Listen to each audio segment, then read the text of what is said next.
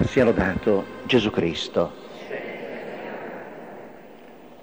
Dopo un viaggio in Africa, Roger Schutz, fondatore della bella comunità di Tesè, ha dichiarato Viaggiando nei paesi poveri del terzo mondo si incontrano tante persone denutrite nel corpo, ma belle nell'anima. Viaggiando invece nei paesi del benessere che sono i nostri, si incontrano persone belle nel corpo, abbronzate anche d'inverno, ma denutrite nell'anima. Tutto questo è vero. E nei paesi del benessere, i nostri paesi, il denutrimento spirituale colpisce soprattutto i giovani che si spengono e si stancano della vita e talvolta la aggrediscono con una inaudita violenza. Ernesto Olivero, fondatore dell'Arsenale della Pace di Torino, proprio in questi giorni ha esclamato abbiamo tolto l'erba alle mucche e sono impazzite. Abbiamo dato l'erba, cioè la droga, ai giovani e sono impazziti. È urgente ridare ai giovani il pane della sapienza, il pane dell'anima, il pane del Vangelo, il pane dell'amicizia con Gesù che è Dio con noi. La storia che sto per raccontarvi fa vedere in quali abissi può cadere un giovane quando è vuoto quando è denutrito spiritualmente, quando è spento interiormente, però nello stesso tempo fa toccare con mano a quali altezze può salire un giovane quando si apre all'incontro con Dio e all'abbraccio di Dio. È la storia di Jacques Fesch.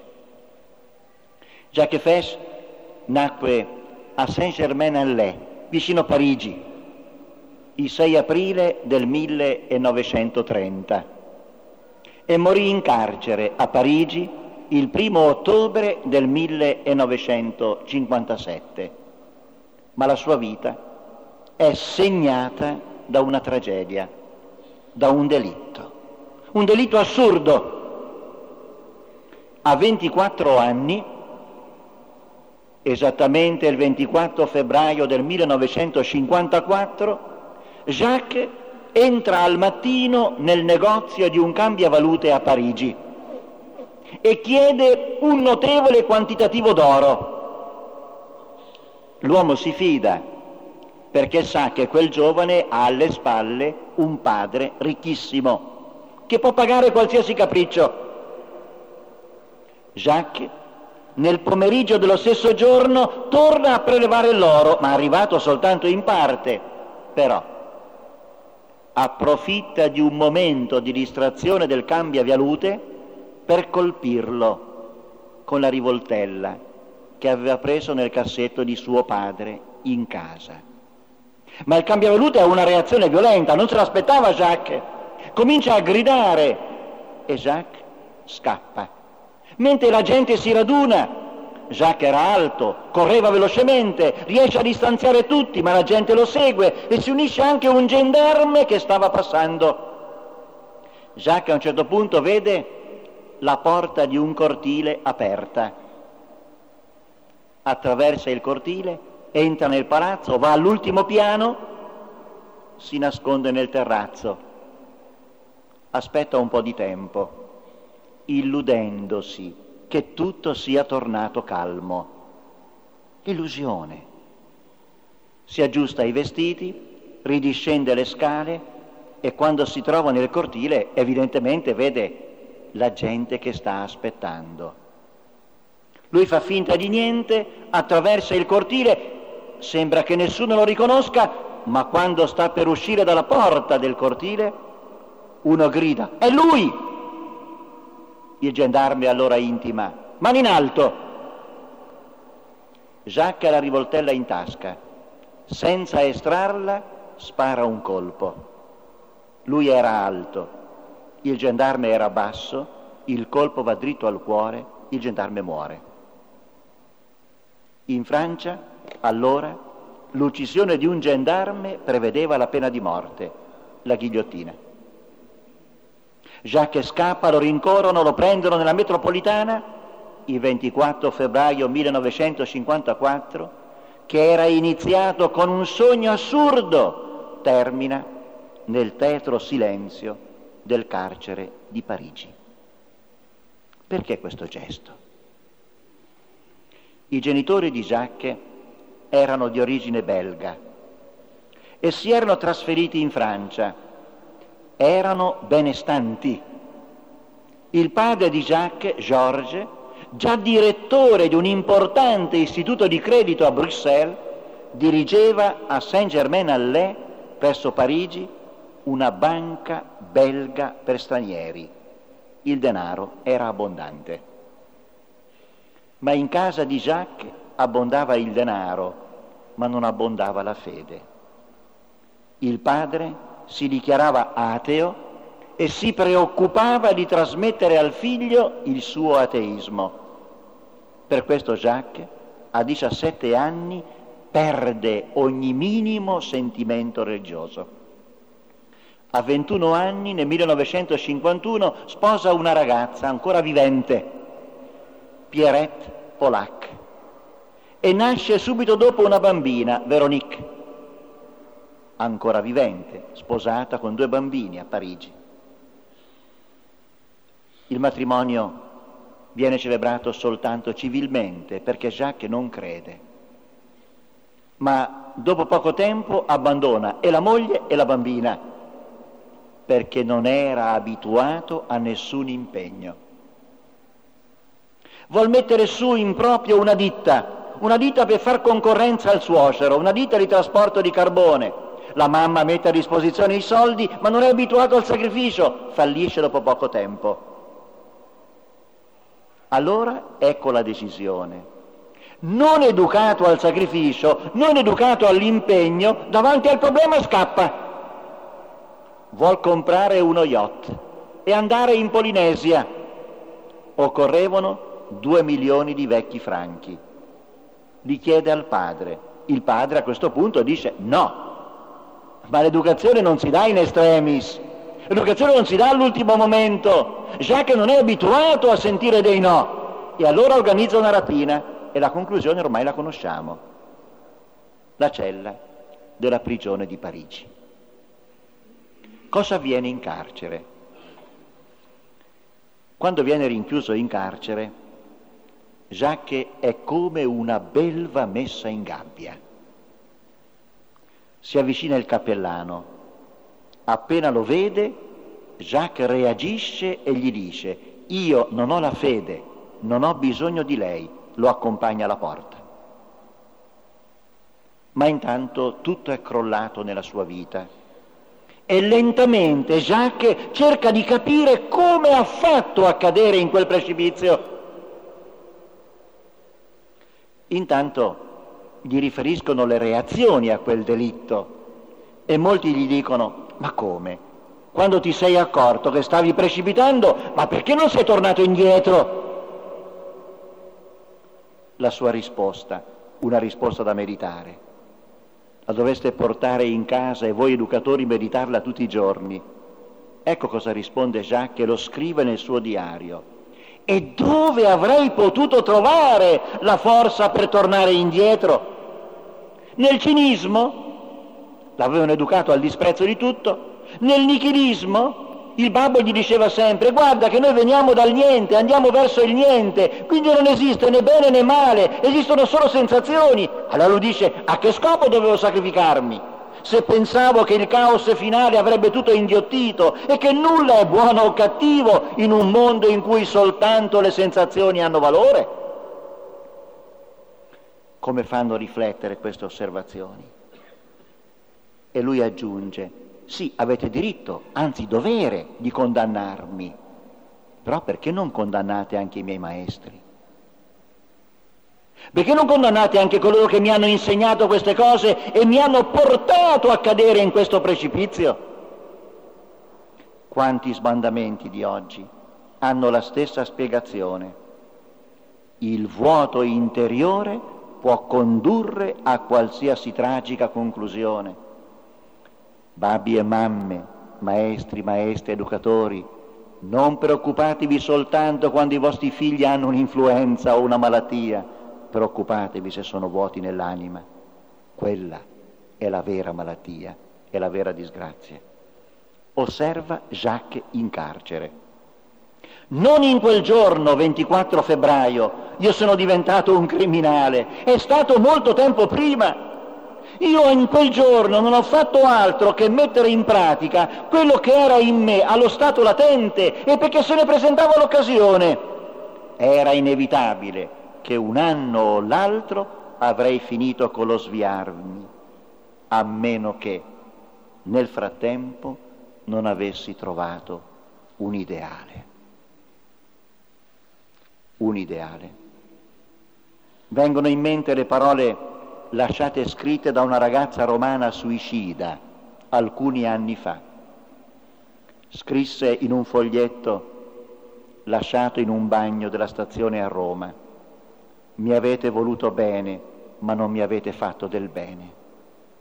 Mi avete dato tutto, anche il superfluo, ma non mi avete dato l'indispensabile, non mi avete dato un ideale per cui valesse la pena di vivere la vita, per questo me la tolgo. Apriamo gli occhi, fratelli e sorelle, sulla situazione di vuoto disperato nella quale si muove tanta gioventù. Voler bene ai giovani significa far loro del bene, non moltiplicare i divertimenti. Voler bene ai giovani vuol dire aiutarli ad uscire dall'egoismo per nascere la vita dell'autentico amore e pertanto amore appagante. Ma seguiamo la storia di Jacques Fesch. Ormai è chiuso in carcere. Dopo otto mesi, febbraio il delitto, ottobre 1954, dopo otto mesi, accade un fatto incredibile. Jacques lo racconta lui stesso. Era una sera nella mia cella. Nonostante tutte le catastrofi che da alcuni mesi si erano abbattute sulla mia testa, io restavo ateo convinto. Ma quella sera ero a letto con gli occhi aperti e soffrivo realmente per la prima volta nella mia vita con una intensità rara. Soffrivo per ciò che mi era stato rivelato riguardo a certe cose di famiglia. Il babbo e la mamma si erano separati, una sorella si era separata, la moglie cominciava ad abbandonarlo. Uno sfascio generale. Jacques soffre ed è allora, racconta, che un grido mi uscì dal petto. Un appello al soccorso e gridai, mio Dio, mio Dio, e mi meravigliai che per la prima volta chiamai Dio senza bestemmiarlo. Istantaneamente, come un vento violento che passa senza sapere dove viene, lo Spirito del Signore mi prese alla gola. E in una lettera all'amico sacerdote Tomà, che era stato suo compagno di gozzoviglie, suo compagno di avventure, cambiò vita, divenne monaco, ancora è vivente ed è un bravissimo monaco. Scrive all'amico Tomà, ho creduto e non sapevo più come facevo prima a non credere. La grazia mi ha visitato e una grande gioia si è impossessata di me e soprattutto una grande pace. Tutto è diventato chiaro in pochi istanti. È il tipico racconto delle conversioni. Sembra il racconto della conversione di André Frossard nel 1936, identico linguaggio. Cos'è accaduto? Jacques, nell'abisso delle umiliazioni, diventa umile. Non accade mica spesso, eh? Perché nelle umiliazioni si può diventare anche più orgogliosi. Nell'abisso delle umiliazioni diventa umile lascia cadere il muro dell'orgoglio e immediatamente viene invaso dalla luce di Dio. Da quel momento quasi dimentica se stesso e comincia a preoccuparsi della conversione di suo padre. La desidererà in una maniera straordinaria, toccante. Comincia a preoccuparsi della conversione della sua moglie e di tutte le persone che erano legate a lui, lui che era in carcere. Scriverà alla moglie, il rifiuto che tu opponi alla fede non deriva che da una mancanza di umiltà. Comunque ti capisco bene, non molto tempo fa avrei avuto le tue stesse reazioni. Tutto questo perché non vogliamo vedere, non c'è che un piccolissimo gradino da salire, ma occorre lasciare nel precedente le nostre acredini e il nostro orgoglio e abbandonarsi a colui che tutto può. Intanto, in quella notte, la notte della sua conversione, Jacques sente distintamente una voce che gli dice, Jacques, tu ricevi le grazie della tua morte. Non capì il senso di queste parole, non poteva capirle, perché in quel momento lui sperava nelle attenuanti e quindi pensava al massimo una condanna a 30 anni, non di più. Seguiamolo nel carcere. Il cambiamento di questo giovane è qualcosa di straordinario. Noi saremmo tentati di dire ma è stata un'infatuazione, è stato un sogno. Quello che accade dopo dimostra che non era un sogno. Intanto inizia una lotta interiore, non si diventa buoni in un momento, la lotta tra le vecchie abitudini cattive e la vita nuova che stava nascendo in lui. Scrive ancora all'amico Tomà. Spesso io ricado in una specie di apatia e di rassegnazione e sono infelice perché sento che ogni gioia mi ha abbandonato e prego Dio di vivere sempre in me, di aiutarmi, di illuminarmi e di darmi la forza a me che ho contribuito ad affondare i chiodi nelle sue mani. Intanto organizza la sua giornata come se vivesse la vita di un monaco. Pensate, ogni mattina scrive alle otto io leggo la mia messa nel messalino perché era solo nella cella, sempre solo, in cella di isolamento. Una volta alla settimana, il martedì o il mercoledì, il cappellano celebra la messa per me solo in una cella a parte. Il cappellano intanto mi impresta spesso dei libri ho appena terminato di leggere la vita di Santa Teresa d'Avila che ho trovato luminosa, quella stessa vita che aveva letto Edith Stein e che le aprì gli occhi sul mistero di Dio. Passa l'anno 1955, passa l'anno 1956, già che sente tanta nostalgia della famiglia, soprattutto quando si avvicina il Natale. Scrive alla suocera, mamma cara, penso spesso alla mia bambina e vorrei molto averla con me, ma penso soprattutto al suo futuro, penso a quando le diranno tu sei la figlia di un assassino. E all'amico Tomà confida, ahimè, Qui il Natale è un giorno come gli altri, niente messa di mezzanotte, niente messa all'indomani, alle sette di sera siamo già immersi nell'oscurità, perché nelle celle allora la corrente si dava, si toglieva dall'esterno. La notte di Natale del 1956 la passa in carcere, sente il suono delle campane, immagina la gioia delle famiglie, sogna e piange. Intanto aspetta il processo e scrive se tutto va bene, piglierò vent'anni o al peggio l'ergastolo. In ogni modo, egli spera di uscire vivo dal carcere. Arriva il processo. 3 aprile 1957. L'avvocato Baudet, il suo avvocato, era un uomo di fede. Egli fu non solo avvocato, gli fu amico, gli fu compagno, gli fu davvero aiuto nel suo viaggio spirituale. L'avvocato prepara una difesa straordinaria, la mamma intanto era morta. L'avvocato invita il padre di Jacques a presentarsi in tribunale perché vuole che i giudici vedano il padre di questo giovane e l'uomo si presenta vestito in maniera stravagante, come tanta gente di oggi, completamente ubriaco.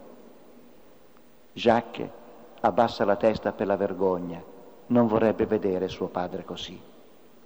L'avvocato però ne approfitta per dire, vedete, vedete com'è cresciuto questo giovane, vedete con chi è cresciuto, vedete qual è stata la sua famiglia, qui ci sono delle attenuanti evidentemente. Passano tre giorni di processo, il 6 aprile viene annunciata la sentenza, era il compleanno di Jacques. Paradossalmente la sentenza venne emessa il giorno del suo compleanno, compiva 27 anni. Jacques scrive prima di andare al processo, questa circostanza è bella, sicuramente ne terranno conto. Esce la corte, viene letta la sentenza, condannato a morte, condannato alla ghigliottina. È un fulmine. Jacques non riesce neanche a reagire, come una pianta colpita da un fulmine, non riesce ad avere neanche un'emozione, è come bloccato, paralizzato. La sua prima reazione fu un totale smarrimento ed è più che comprensibile. Intanto viene riaccompagnato in carcere e lasciato solo nella sua cella e nel suo dolore. Tornavano soltanto a guardarlo spesso dallo spioncino perché temevano che si suicidasse, come talvolta accadeva. Invece vedono Jacques in ginocchio e sentono che prega, Signore, aiutami, ti offro la mia sofferenza. Gli sembra già di vedere la terribile ghigliottina e avverte dei brividi di paura che gli attraversano tutto il corpo, ma poi ricorda la voce sentita la notte della sua conversione. Jacques, tu ricevi le grazie della tua morte. E trova un attimo di pace. L'avvocato Baudet prepara il ricorso in Cassazione e lascia come ultima carta la richiesta di grazia al Presidente della Repubblica, che allora era Cotì. Che lascia fare, ma ormai è convinto che tutto sia inutile. Sarà condannato. Scriva all'avvocato Baudet, fate tutto ciò che il vostro dovere vi impone, affinché vi sentiate a posto in coscienza, ma io non sarò graziato, lo sento. D'altra parte, se lo fossi, sarei profondamente turbato, perché a due riprese Dio mi ha detto, tu ricevi le grazie della tua morte. Intanto, Jacques vive la condanna a morte come una, una autentica occasione di martirio. Egli dice, io non voglio morire come un assassino, io voglio morire come un martire, voglio offrire la mia vita insieme a Gesù. Intanto nella stampa escono cose infamanti su Jacques Fesce, la suocera gli racconta quello che la stampa dice su di lui e la suocera commenta, ti hanno abbandonato tutti, anche i tuoi vecchi amici. Lui ritorna nella cella e poi scrive, no mamma, non dire ingratitudine. Colui che trova ingrato il proprio fratello non vuole la felicità di lui, ma la propria ed è in questo ostacolo che molti inciampano. Bisogna donare se stessi, bisogna che tu comprenda che il giorno in cui dimenticherai completamente te stessa, un torrente di pace scenderà nel tuo cuore. Sono parole di una bellezza straordinaria. Arrivano gli ultimi mesi della sua vita, agosto e settembre 1957. 5 agosto 1957 scrive all'amico sacerdote Tomà, amatissimo fratello, Gesù aspetta che io creda nel suo amore e che io mi salvi con un atto di volontà partecipando all'evento della decapitazione che egli permette per un fine di misericordia. Non sono io che sono andato verso di lui, ma è lui che è venuto ancora una volta verso di me e mi ha preso sulle sue spalle. Ora io so che tutto è grazia e che non è verso la morte che io vado, ma verso la vita. Queste parole rivelano un'anima già abitata da un fuoco d'amore. Il 3 settembre scrive ancora, sì fratello mio, io non voglio guardare né avanti né dietro, solo conta l'istante presente. Voglio tenere la Santa Vergine per mano e non voglio più lasciarla fino a quando ella mi condurrà al figlio suo. Io vivo ore meravigliose, io ho l'impressione di non aver mai vissuto altra vita se non quella che trascorro da un mese. Comincia a scrivere un diario testamento per la figlia. In data 10 settembre annota ho il cuore tutto traboccante di amore, specialmente quando penso alla Madonna. Con lei io non temo nulla, dovessi soffrire anche mille morti, ella mi protegge, senza sosta, e non passo un quarto d'ora senza rivolgerle preghiere e parole di amore. Mi raffiguro il suo cuore immacolato, tutto coronato di spine, come l'ha mostrato ai piccoli pastorelli di Fatima, e mi sogno di toglierle tutte quelle brutte spine e di rimarginare le ferite col posarvi sopra i miei baci. Mi ripeto spesso la frase che la Madonna ha pronunciato rivolgendosi, rivolgendosi a Lucia. Tu sforzati di consolarmi e sogno spesso di consolare anch'io la Madonna. Intanto i giorni passano velocemente. Riceve in carcere una ciocca di capelli della figlia Veronique perché non portarono mai la figlia a vedere il padre in prigione. La bambina intanto ha sei anni, si commuove e scrive così alla famiglia. Ho ricevuto la piccola ciocca di capelli di Veronique. Che bei capelli ha la mia bambina. Ho realmente l'impressione di avere la mia figlioletta nella cella. Ma il suo pensiero va sempre al giorno fatale che lo attende e commenta nonostante tutto quello che sta per succedermi, io non sarò salvato che dalla grazia e unicamente dalla grazia di Dio. Intanto Veronica, la bambina, manda alcune cartoline al suo papà. Jacques si commuove perché ora sta scoprendo la bellezza della paternità, ma non la potrà mai vivere. E vorrebbe viverla fino in fondo, ma non gli è permesso. Scrive alla sua bambina nascondendo l'emozione per l'ora che si avvicina e lo sa. E dice, figliolina mia, sono tanto contento di ricevere le tue care paroline e spero che me ne scriverai delle altre. Ho ricevuto delle belle foto di te in vacanza e ho potuto vedere che bella bambina sei e che ti diverti molto. So anche che hai ricevuto un bel astuccio con l'occorrente per scrivere al tuo papà ma lui sa che potrà scrivere pochissime volte.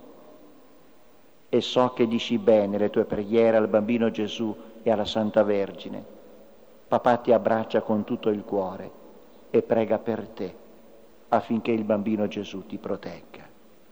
Quanto gli dovettero costare queste parole. Arrivano gli ultimi giorni. 23 settembre. Giacomo ancora non sa il giorno dell'esecuzione, ma sa che ormai è vicino. L'avvocato va e gli comunica che il Presidente della Repubblica ha lasciato l'ultima decisione al Consiglio Superiore della Magistratura che verrà convocato il 26 settembre. L'attesa avrebbe snervato anche il più forte degli uomini Ecco i sentimenti di Jacques. Ho ancora pochi giorni da vivere. Signore, arrivo. 24 settembre. L'avvocato ricevuto dal Presidente della Repubblica racconta la meravigliosa conversione del giovane. Il Presidente Coty è sorpreso, si commuove ed esclama. Dite a Jacques Fesch che gli stringo la mano per ciò che è diventato ma la condanna a morte è confermata. Sappiate che in Francia la condanna a morte è stata abolita recentemente dal presidente Mitterrand. 25 settembre il babbo e Pierrette, la moglie, sono ammessi in carcere. Salutano Jacques per l'ultima volta, l'emozione è fortissima, però una notizia riempie di gioia il cuore del condannato. Pierrette gli annuncia che finalmente il giorno dopo riceverà la Santa Comunione. Jacques l'aveva tanto desiderato e tornato in cella scrive nel suo diario, io parto con la speranza che Gesù sarà presto in lei e che finalmente crederà. Ne sono felice, possa il mio sangue essere accettato come sacrificio completo. Domenica 29 settembre. Jacques ormai sa che il giorno è alle porte. Stamattina, scrive nel diario, mi sono comunicato e il cappellano mi ha avvertito che domani verrà a celebrare la messa nella mia cella, perché è molto probabile che l'esecuzione sia per martedì mattina. Supplizio ben amato che mi farà guadagnare il cielo. Perché non posso dare la mia vita come i martiri? Non voglio morire da condannato, voglio morire da martire. Scrive le ultime lettere di addio all'amico sacerdote Tomà, dice, ancora soltanto qualche ora di lotta, prima di conoscere colui che è l'amore. Ha tanto sofferto lui per me. Attendo l'amore, attendo di essere inebriato da torrenti di gaudio e di cantare eterne lodi alla gloria del risorto. Dio è amore. Non temere, fratello mio, io porto il tuo nome lassù, inciso nel mio cuore. Arrivederci, ti aspetto in paradiso. Scriva all'avvocato, caro avvocato, non posso scrivere questa lettera senza commozione, al pensiero che quando la leggerete io sarò già in cielo. Un grande ringraziamento per tutto quello che voi avete fatto per me. Io posso soltanto pregare per voi. 30 settembre. Jacques nel silenzio della cella vive la drammatica attesa. Nel testamento per la sua bambina riesce a scrivere ultimo giorno di lotta. Domani, a quest'ora, sarò già in cielo. Tramite padre Tomà, che riceve separatamente i consensi, Jacques si unisce in matrimonio religioso con Pierrette, un matrimonio che durerà soltanto poche ore. Eppure il cuore del giovane è felice, perché ora la sua famiglia è benedetta da Dio ed esclama, mi sento unito con tutto l'amore a Pierrette, che ora è mia moglie veramente, moglie in Dio. Intanto da parecchie settimane ha rinunciato al fumo, si nutre a pane d'acqua, per prepararsi bene alla morte e per ringraziare con questi sacrifici il Signore per la sua misericordia il 30 settembre l'avvocato va a trovare Jacques e gli dice, Jacques, sii forte, è stata fissata l'ora, domani all'alba. Mancano poche ore, l'emozione è fortissima. Giacomo scorge il mucchietto di lettere ricevute dalla suocera negli ultimi mesi e su un foglio ferma questi pensieri. Cara mamma, Innanzitutto ti devo un grosso grazie per tutto l'amore di cui mi hai circondato in questi ultimi mesi. Tu sai ciò che Gesù ha detto nel suo Vangelo. Ero in carcere e mi avete visitato. Con queste righe io ti affido la mia figlioletta. Proteggila assiduamente, amala in Dio e sii certa che di lassù io la proteggerò e veglierò su di lei. Ma non riesce più a scrivere gli occhi sono pieni di lacrime e su quelle pagine si vede ancora oggi il segno delle lacrime. L'ultima notte è una vera agonia. Si alternano sentimenti di fiducia e di paura, di gioia e di tremore. In certi momenti già sente la festa dell'eternità e scrive, Gesù mi è vicinissimo, mi attira a sé sempre di più, io non posso che adorarlo in silenzio. Ma poi aggiunge, attendo nella notte ho gli occhi fissi al crocifisso e i miei sguardi non si distolgono dalle piaghe del mio Salvatore. Mi ripeto sempre, è per te e voglio conservare questa immagine fino alla fine. Ma poi improvvisamente sembra che una tempesta gli entri nel cuore e scrive, la pace è svanita per far poco all'angoscia, è orribile. Ho il cuore che salta nel petto, Santa Vergine, aiutami. E la Madonna che è vera madre accompagna Gesù accanto al condannato, che così può dire, sono più tranquillo ora, perché Gesù mi ha promesso di portarmi subito in paradiso. Io credo che andrò dritto in cielo.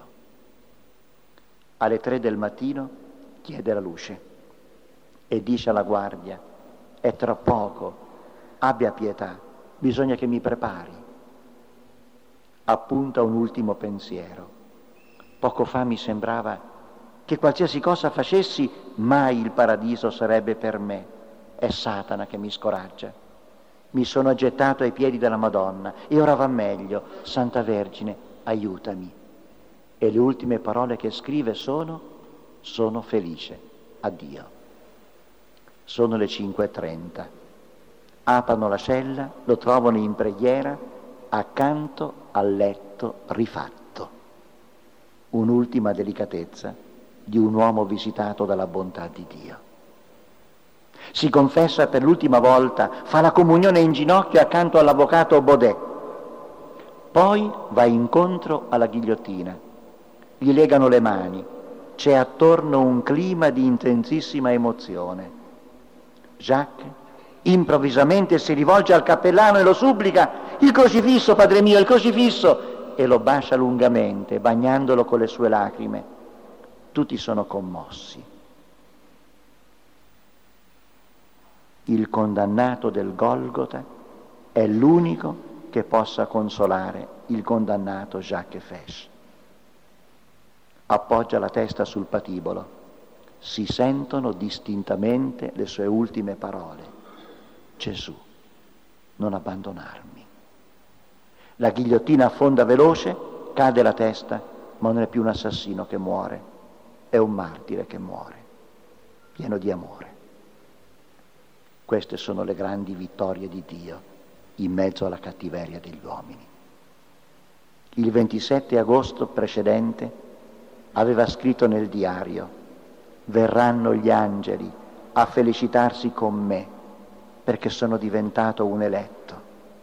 Sarà proprio la prima cosa in cui riuscirò nella vita io vorrei rivolgermi a Jacques Fesce in questo momento. È stata iniziata la sua causa di beatificazione. Jacques non è la prima cosa in cui sei riuscito nella vita. La tua morte ci ha insegnato a vivere. Grazie. Jacques la tua giovinezza bruciata ci ricorda che è tanto facile rovinare un giovane e oggi quanti assassini di giovani circolano nelle nostre strade. È tanto facile rovinare un giovane, è tanto facile ingannarlo, è tanto facile depistarlo nella ricerca della gioia vera. La lezione drammatica e meravigliosa della tua vita sia monito per tutti gli educatori e sia motivo di riflessione per tutti i giovani. Jacques Fesch prega per noi.